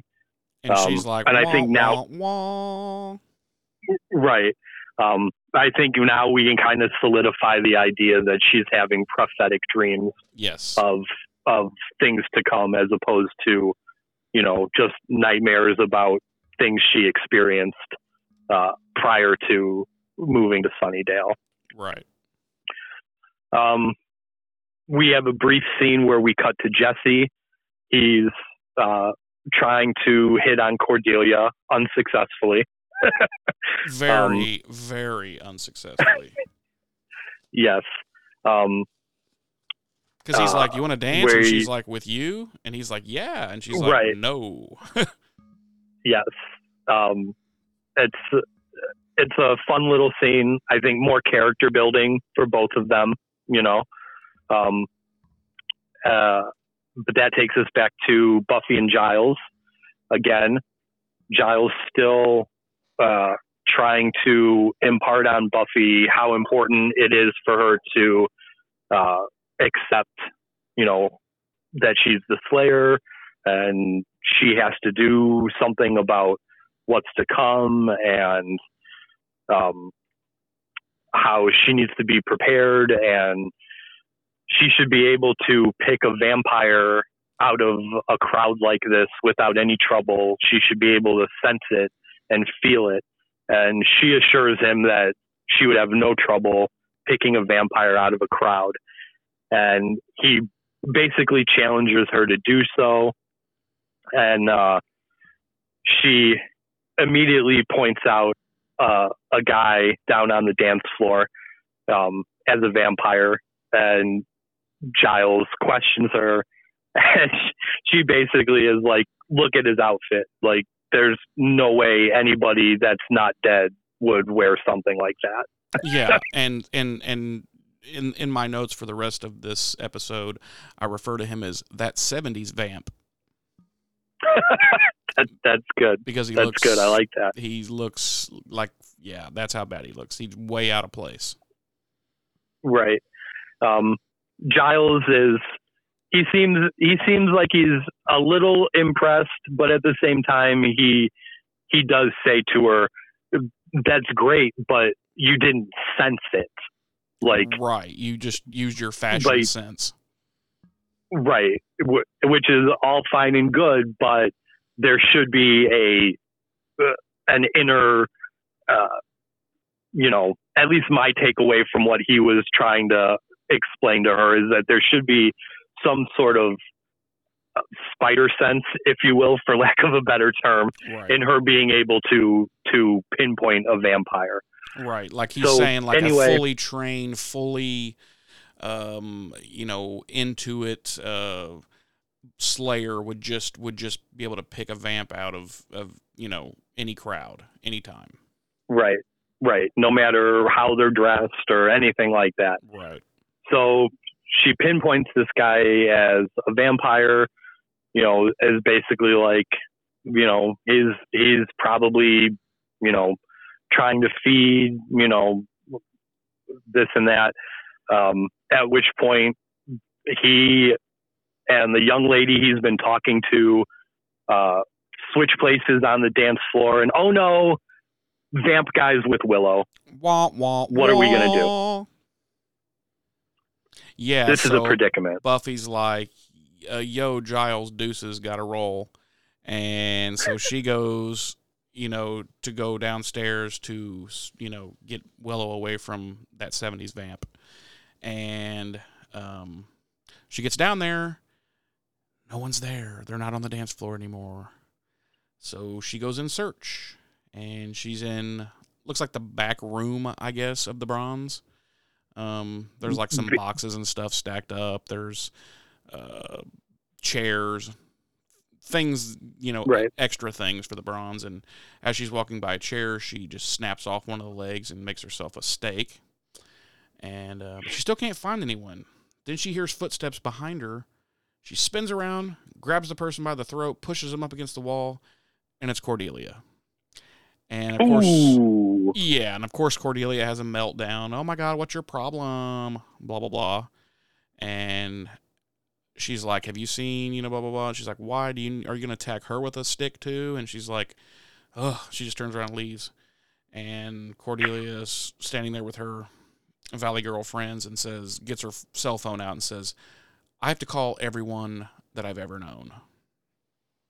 So, uh, pretty much uh, uh, permanently uh, ostracizing poor Buffy from ever being a part of the quote unquote in crowd. Right. And and it's more it's even more um uh proof that Cordelia is a horrible horrible person. Yes. So we j- we jump back inside the bronze and now she's in there looking, Buffy is, I'm sorry. Uh Giles is shocked that she hasn't found the vampire and hasn't killed it already. And Right. she's like, you know Well, I think- Go ahead. Um, uh, at first, at first, he when she comes back, he assumes that she already dealt with it Right. and is quite impressed by how quickly she was able to dispatch the vampire. Yeah, and then he and then he's equally shocked that she hasn't. So it's like, oh, which Yeah. one is it here, buddy? So, Yeah. and, you know, she's like, you know, hey, you know, it is what it is. Um, so she's like, listen, I gotta find her. So you know, she turns around and, and goes off and leaves him there. And um, as she walks by, we see Jesse, goofball Jesse. Our boy Jesse, yeah, our boy Jesse, and like our our boy, yeah, he re- rebounded like that. That's a that's a, a true bro right there. He got shot down by Cordelia. He was like, no sweat.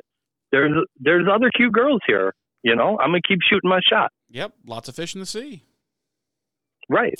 So and who's Jesse talking to, Jeremy? Well, as the as she's she's in one of those like '70s suspended from the ceiling like egg chairs, and Right. as she as it I- slowly spins around, you see that it is in fact Darla. We don't- well, we Right, right. Well, we don't know it's Darla yet. Well, yeah, we, do. We, do very. We do very soon. Right. She turns around, and we. It, it's it's the vamp lady. Yeah, it's the from vamp lady from the first, beginning. right? The, that kills the dude when they Right. break into the high school. So, and Yep. she's all Jesse's smiles like- and and just like hey, Right. and and he And um, he's like, yeah, yeah, he he just says he just says, you know, do I know you? Like, are you from here? And she's like, no, but I have family here. And Yep. Jesse's like, have I met them? And she's like, no, but you probably will. Yep. So and that's then that's when we find out uh, her name is Darla. right. Um, but kudos to kudos to Jesse. You know, taking that rejection like a champ and just moving on. Yep, he just moved right on to the thirty-something uh, Catholic schoolgirl. You know what? You know, I mean, Got to shoot your cute, though. shot. You know, you got to shoot your shot. uh, let's see.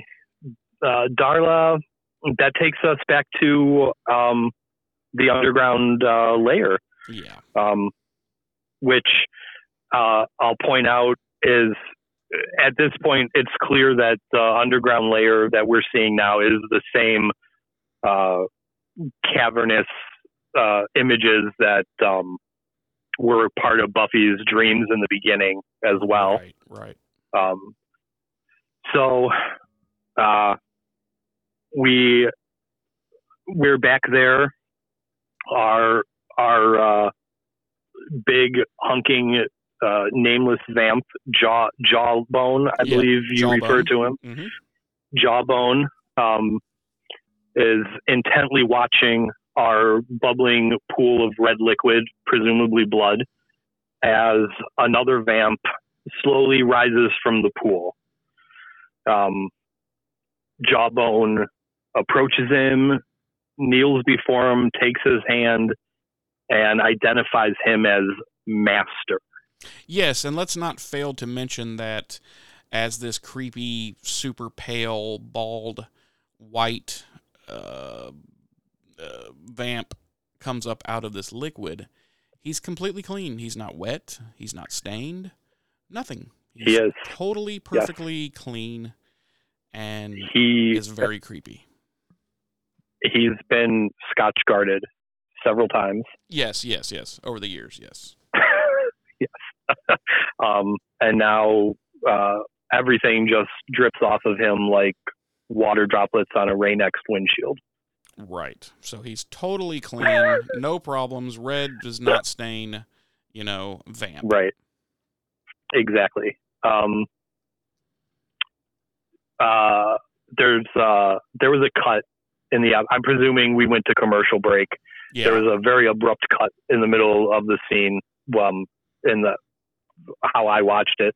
Mhm. Um, so, but we come back. Um, uh, Jawbone is helping the master out of the pool. Um, the master says he's weak. Uh, Jawbone sa tells him that he'll be strong soon enough. They're almost at the time of the harvest when he'll be he he being the master uh, will be restored and able to roam free. Um, the master says he needs to be strong, uh, and uh, Jawbone tells him that he's already sent some of his people to uh, retrieve uh, food, you know, for him. Um, uh, at this point, this is when we find out that Jawbone's name is Luke, because the master turns the master the master turns to him and says, "Luke, bring me something young." yeah, and I just put creep factor 100. Yes. Uh, and that the the master is played uh, by Mark Metcalf. I believe the actor's name is correct. Yes. Um, again, um, as with a lot of a lot of people uh, on Buffy and Angel, prolific character actor. Um, you've definitely seen him. If you haven't seen him in Buffy, you've definitely seen him in something. Oh yes. You know, Oh, he's yes. he's everywhere out there. Yep. Um, what what do we think of the master right off the bat here, Jeremy? Um, I get. I don't know. I get weird vibes from him. Uh, he's he's very. Uh, Because he's a vampire. Well, no, it's not the vampire thing. It's more like the bring me something young. I don't know. He's just really uh, gross. Yeah, Um, yeah. There's yeah. There's a there's a ick factor and a creep uh, creep factor to that. Yeah, and he's yeah, definitely. he's clearly I mean he's he's like most of the vampires are kind of pale-ish, but he is just fence post white and Yeah, bald and and just he's got these gangly nasty hands and I don't know, he's just not someone I want to spend an afternoon with, let's put it that way. we're not going we're not going golfing with the master. No, we're not what you're saying? We're not even No. we're not even going to chit-chat over the phone or text or anything. Oh, oh wow, wow. Yeah, okay. Yeah, he's Okay. super creepy.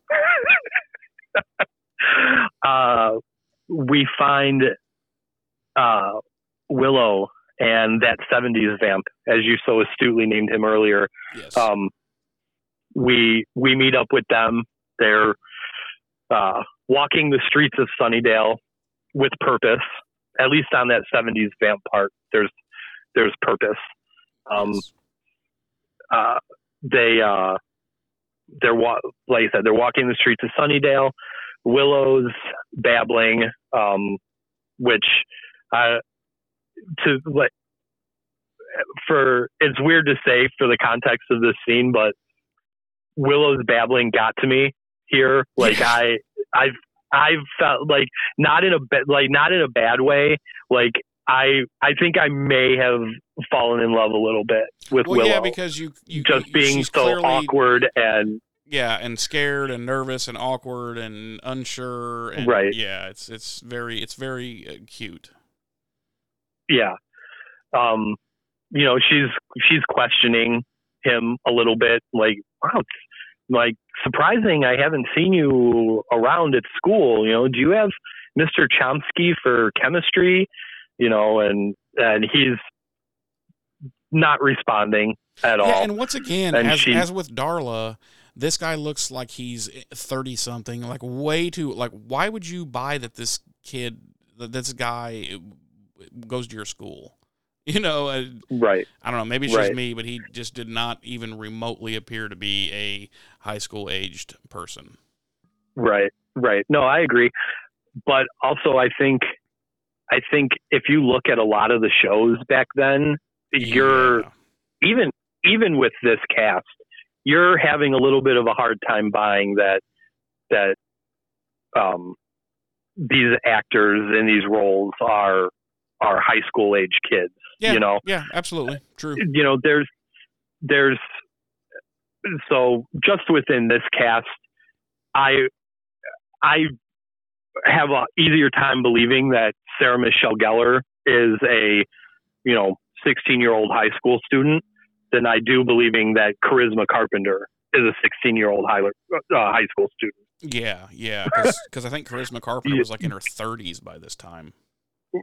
Right. So you yeah, know, um, but it, that was a big thing back then. Um, I, honestly, I think it's only within you know recent years they kind of started casting more age appropriate for for these kind of roles. Yeah, and I think a lot of that has to do But- with a little bit of relaxation on uh, child labor laws for acting. You know, when they Right, they get to a right. certain age, there's it's not as as they're not as hardcore about it, you know, and things like that. So Right. Um, so they're on their walk.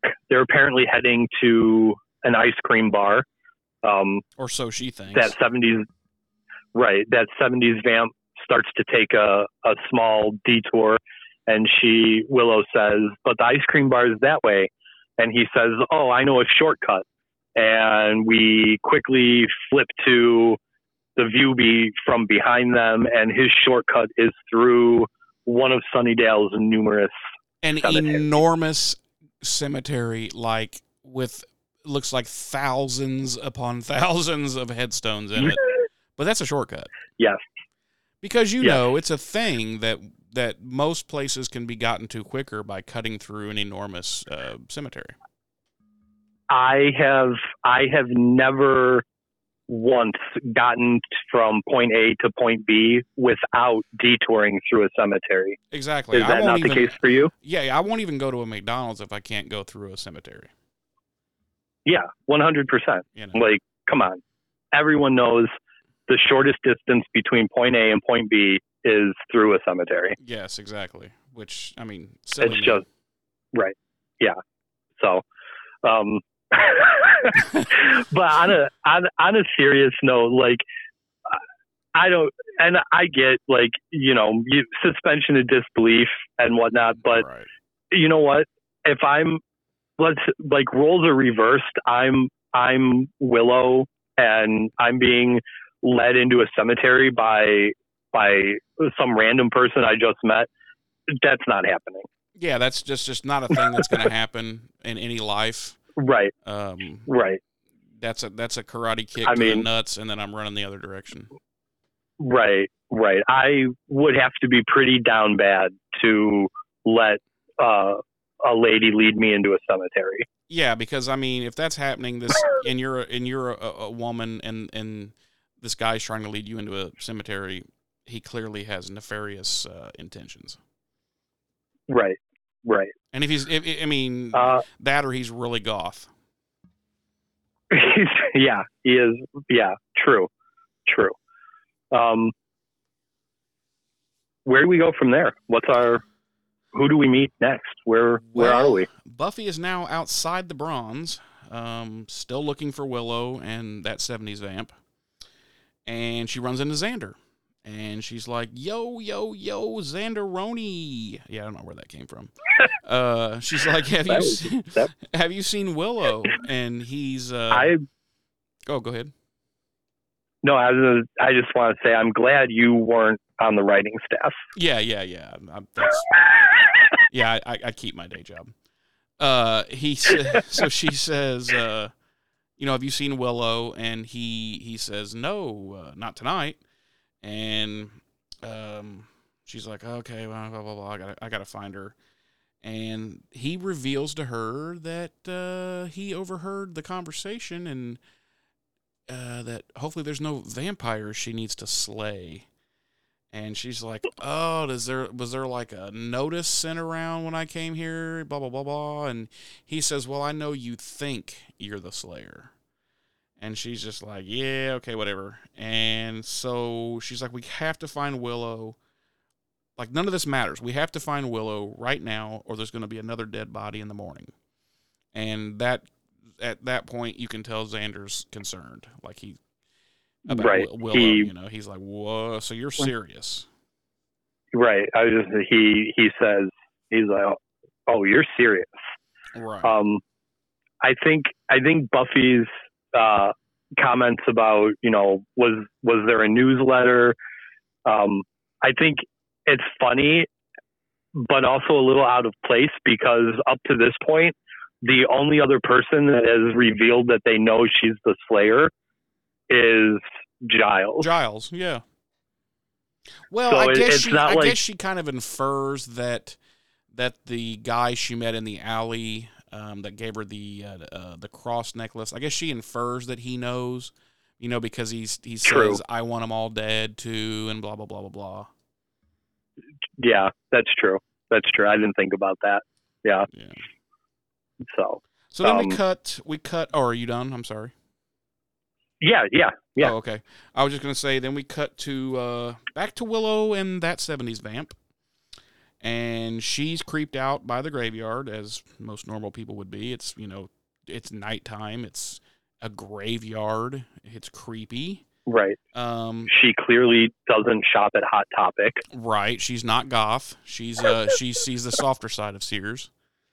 And uh, he's like, "Oh, hey, have you ever been inside of one of these? One of these being a mausoleum." And I immediately thought, "Who the hell has been inside of a mausoleum other than dead people and cemetery workers?" Right. But anyway, Or P. Right. she's like, uh, no, th- yeah, no thanks. And he tries to turn on the peer pressure. It doesn't work. So what's he do? He just grabs her and throws her inside. And she's, you know, Willow's like, okay, uh, yeah, that's not funny. I'm going to split now. And he's like, oh, really? Oh, okay. And as she turns to the door to leave, who's standing there? Darla. Darla again, Damn, like a bad penny. that damn Darla. And uh, she's like, Darla says, "Oh, this, you know, just this. This isn't. This is hardly enough to share. She's, you know, a tiny little thing." And that '70s vamp says, "Well, you know, you should have brought your own."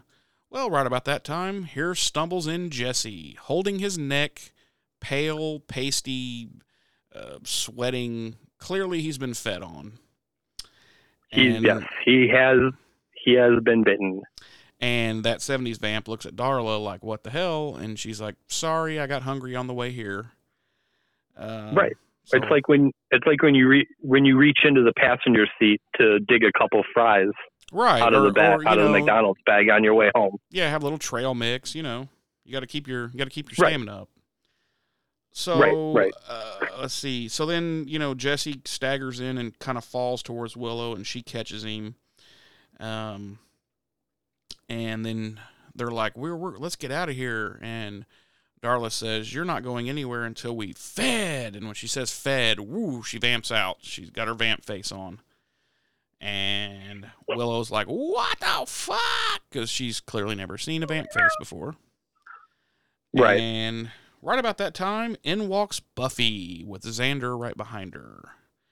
And Yes. lots of shit talking and uh, hey, you guys suck, you know, from Buffy.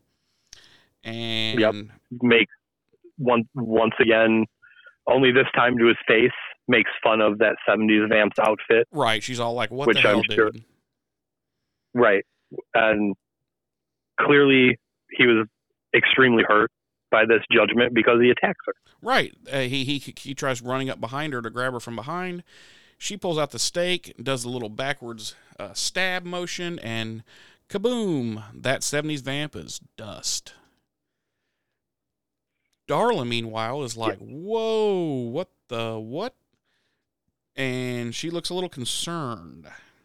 Uh, so she tells, uh, she being Buffy, tells Xander, you know, basically get Willow and Jesse and get out of here. And so then Darla and Buffy start their vampire versus Slayer karate fight. Um, Their their fisticuffs. right as those the other three, uh, you know, flee, get out of that place, and Right. Buffy has the upper hand in this fight. Um, she seems to be stronger than Darla, and she basically asks, or Darla asks Buffy, you know, like, "Who the fuck are you?" She's clearly never had a deal any dealings with a Slayer, Right. and Buffy's just about to answer her and say who she is when someone grabs Buffy by the back of the neck and lifts her off the ground. And it's Mr. Jawbone, and he says he doesn't care who she is. And then he vamp throws her across the room and uh, Yeah. picks up Darla like a sack of shit, just a sack of potatoes, and said, you know, just manhandling her. And I'm like, well, what the hell? I thought, aren't you guys allies here? What what's going on here? And he's he's pissed because he's you know he says you're supposed to be bringing an offering to the master, food basically, because we're almost to the harvest and he needs his strength and you know yada yada. And she's like, "Oh, you don't understand. We had them. We had food, and then this one showed up, and and she killed Thomas, which we find out Thomas was the name of uh, that '70s vamp. And Yes. she killed Thomas, and blah blah blah, and she's really strong. And he's like, "Yeah, I don't think so. So just get out of here. Uh, go get the food. Uh, before it gets away, I'll deal with this quote little girl. Uh, karate fight ensues again. He says, You're strong. And then he backhands her across Kansas and says, But I'm stronger. And where do we go from Yeah. there, James? Uh, this is this is intercut with uh, uh, some shots of Willow and Xander and Jesse being surrounded by vamps, including Darla. Um, and then we cut back to Luke, Jawbone, uh, and Buffy in the mausoleum. Um, uh, um, Luke is basically monologuing at this point about um, the harvest and uh, how the master will rise and wipe out the plague that that is humanity. Yeah, we actually Um, have a we actually have a clip of this if you want to hear it. Yeah, absolutely. Let's play that clip. And like a plague of boils, the race of man covered the earth. But on the third day of the newest light will come the harvest, and the blood of men will flow as wine. When the Master will walk among them once more, the earth will belong to the old ones, and hell itself will come to town. So this guy loves hearing his own voice. yeah, yeah. Um, at that point, he uh, grabs her um, and basically, uh, not even basically, he tosses her into uh, a crypt uh, and seemingly disappears at that point. Um, only to when uh, when Buffy is starting to kind of regain her her composure, her wits, and uh, looks to be you know ready to uh, you know try and get out of the crypt. Um, he jumps in on top of her, uh, ready to kill, ready to go in for the kill, and we get hit with the to be continued. Yeah, and he says I, I made note. He says once again after this all this spiel, and he jumps in there and he's on top of her. He says once again, "Amen." Yep. And I'm like, okay, that's just a weird catch. That's like a weird catch thing, you know. And he opens up and he goes in for the bite, and to be continued. Yep. And uh, I have to tell you, uh, even though even though I knew we were about to get hit with the, the to be continued, it's been it's been a while since I've rewatched um, Buffy and Angel.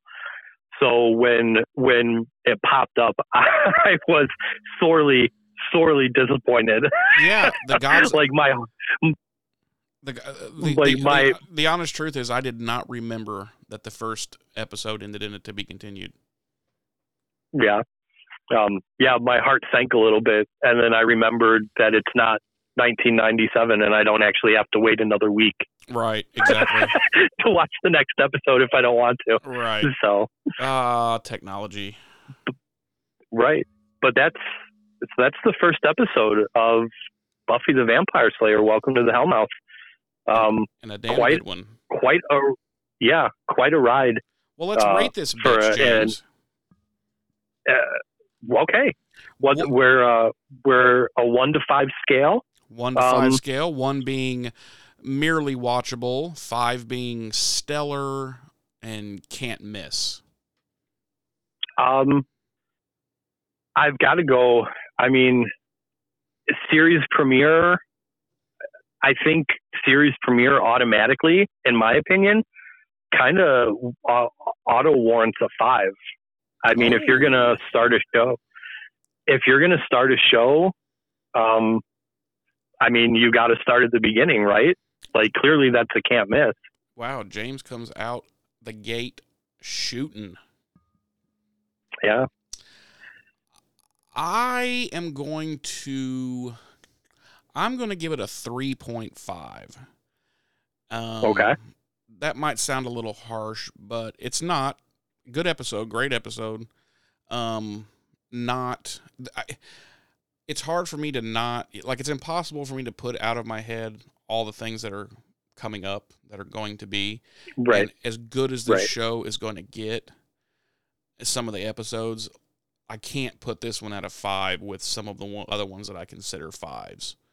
You know, Right. Because you know it was the first episode; they're still trying to find their their footing and their place. So, yeah, I'd have to I'd Right. have to go I have to go three point five. understandable. Like I said, I'm I'm coming at it from the perspective of uh, a fresh fresh watch. You know, you're you're introducing someone to the show, or you're you've decided you're going to want to watch the show. You know, uh, I obviously, you know, in that case, you know, the first episode, you know, that's that's a must watch. So Yeah, yeah. I see what you're saying. Absolutely. All So- right. Well, that's our episode for this week. Um, want to thank everyone Do, um. Oh, so go ahead. No, I was going to ask you, do you have, um, I've got a few uh, behind the scenes tidbits, a little oh, uh, oh, do maybe share, do share. trivia, if you will. I don't know if you, uh, if you have anything you'd like to, uh, to share on that front, but, um, I do not. I fail I do. miserably, and I'm a horrible host. So I'll rely on you. so, um, so, and, you know, again, most people probably are probably going to know a lot of this stuff. I'm, I'm guessing anybody we have listening is already uh, a big fan of of this property. But here you go. Um, this episode, Welcome to the Hellmouth, is actually based on a unscreened pilot that uh, Joss uh, shot. Yeah, I thought we would talk about It's- that, and we totally forgot at the beginning of the episode. um, it didn't feature a uh, the master or uh, the gentleman who was stalking Buffy on her way to the bronze. Right, and But- it had, and it was. Uh, I'm sorry, uh, Joss paid for that out of his own pocket, didn't he? Yes, Yeah, I thought um, but the episode did feature uh, Jonathan, who, as fans know, wouldn't make his official debut until season two of the series. Right, um, and and it also had one huge glaring difference. A completely different actress playing Willow. Yes, yeah, absolutely. I do not know that actress's name. Do you? I do not. I could not find. I, No. I, I just I couldn't find anything. I don't know if maybe Yeah. she was just specifically just a stand-in for that, um, for him to shoot that, and she wasn't really an actress. I, I I don't know. It's a mystery. um, here in the states, uh, the first time this episode was shown, uh, there was a short trailer beforehand um, that made reference to past Slayers, including uh, uh, Lucy Hanover, who has regularly popped up in um, Buffy-related uh, comics and Right. books and spin-off uh, media. Um, it's never been seen anywhere else and hasn't aired here in the states Right. since uh, its original airing. Um, let's see what else. Uh, Sprung Monkey, the band uh, that was playing at the Bond Bronze. Um, four of their songs were actually featured in this episode, uh, in addition to the one they were playing uh, when we were first introduced to the Bronze. Wow. See, I thought they were such. I thought they were so bad that I thought, you know, at like the at like the miming and the lip syncing, I thought, well, this can't possibly be a real band. They um, Sorry, uh, maybe they were just uh, Sprung Monkey. uh, maybe they were just used to always playing live. You know, yeah, yeah. when- and I when they mean, were- they're clearly not trained actors or anything. right? Um, kind of a series overall trivia um, Julie Benz, who I think we neglected to mention is the actress um, portraying Darla, um, Correct. uh, um, who is also uh, she went on to um, Dexter. She was one of the leads on Dexter. Mhm. Um, she's had significant roles on 911 Lone Star, Hawaii Five O, Defiance. She's done she's done some pretty uh, significant stuff um, since uh, since this. Um, she originally auditioned for Buffy, Right. and uh, Buffy. I'm pretty sure this is common knowledge. Buffy had auditioned for the role of Cordelia. Yep. Yep. So That's a fact. um, ep- episode episode specific. If you'll notice in the scene um, where Buffy's looking for Willow in the bronze, she snaps that leg off the stool uh, to use as a weapon, and the next time we see it, it's become a like regular stake. stake. Yeah, it's just like a perfect stake. Yeah. and then and and and Jawbone grabs it and breaks it like the balsa wood that it is. Yes, yes, that was something I had in my notes from uh, the Buffy jawbone bone fight scene. Yeah. Uh, was that he snaps the stake like like a twig? Yeah. Um, just crushes it in his as- hand like it's made of balsa wood. right. You know, uh, clear show of his his power over over Buffy's. Yeah. Um, the uh, um, exterior shots of Sunnydale High are Tarrant or Torrance High School, um, which was also used for Beverly Hills 90210 Mm-hmm. and uh, and uh, She's All That were also filmed there. Interesting. That's uh, that's all I have for uh, for Welcome to the Hellmouth. Well, alrighty then. Well, let me go back to what I was saying earlier. Um, that is our episode for the week. Thank you so much for tuning in. Uh, this went a little long, longer than probably we're going to be on average, but you know, it's our first episode. We're still we're still, you know, adjusting and trying to figure out how this is going to flow. Um, Yeah, but you should absolutely email us at buffyrevisited at gmail.com with any questions, comments, anything like that, anything you want to share. We'll read it on we'll read it on the air. Um, visit us on Facebook, um, fb.me forward slash Slade podcast, all one word. Throw us a like, um, review us on, you know, iTunes or any of the major uh, platforms. Give us a, you know, five star review. We greatly appreciate it. uh, I I would like to throw out there something I, I would like to see from from the listeners is um, uh, show us your your Buffy collection. Like, what do you have?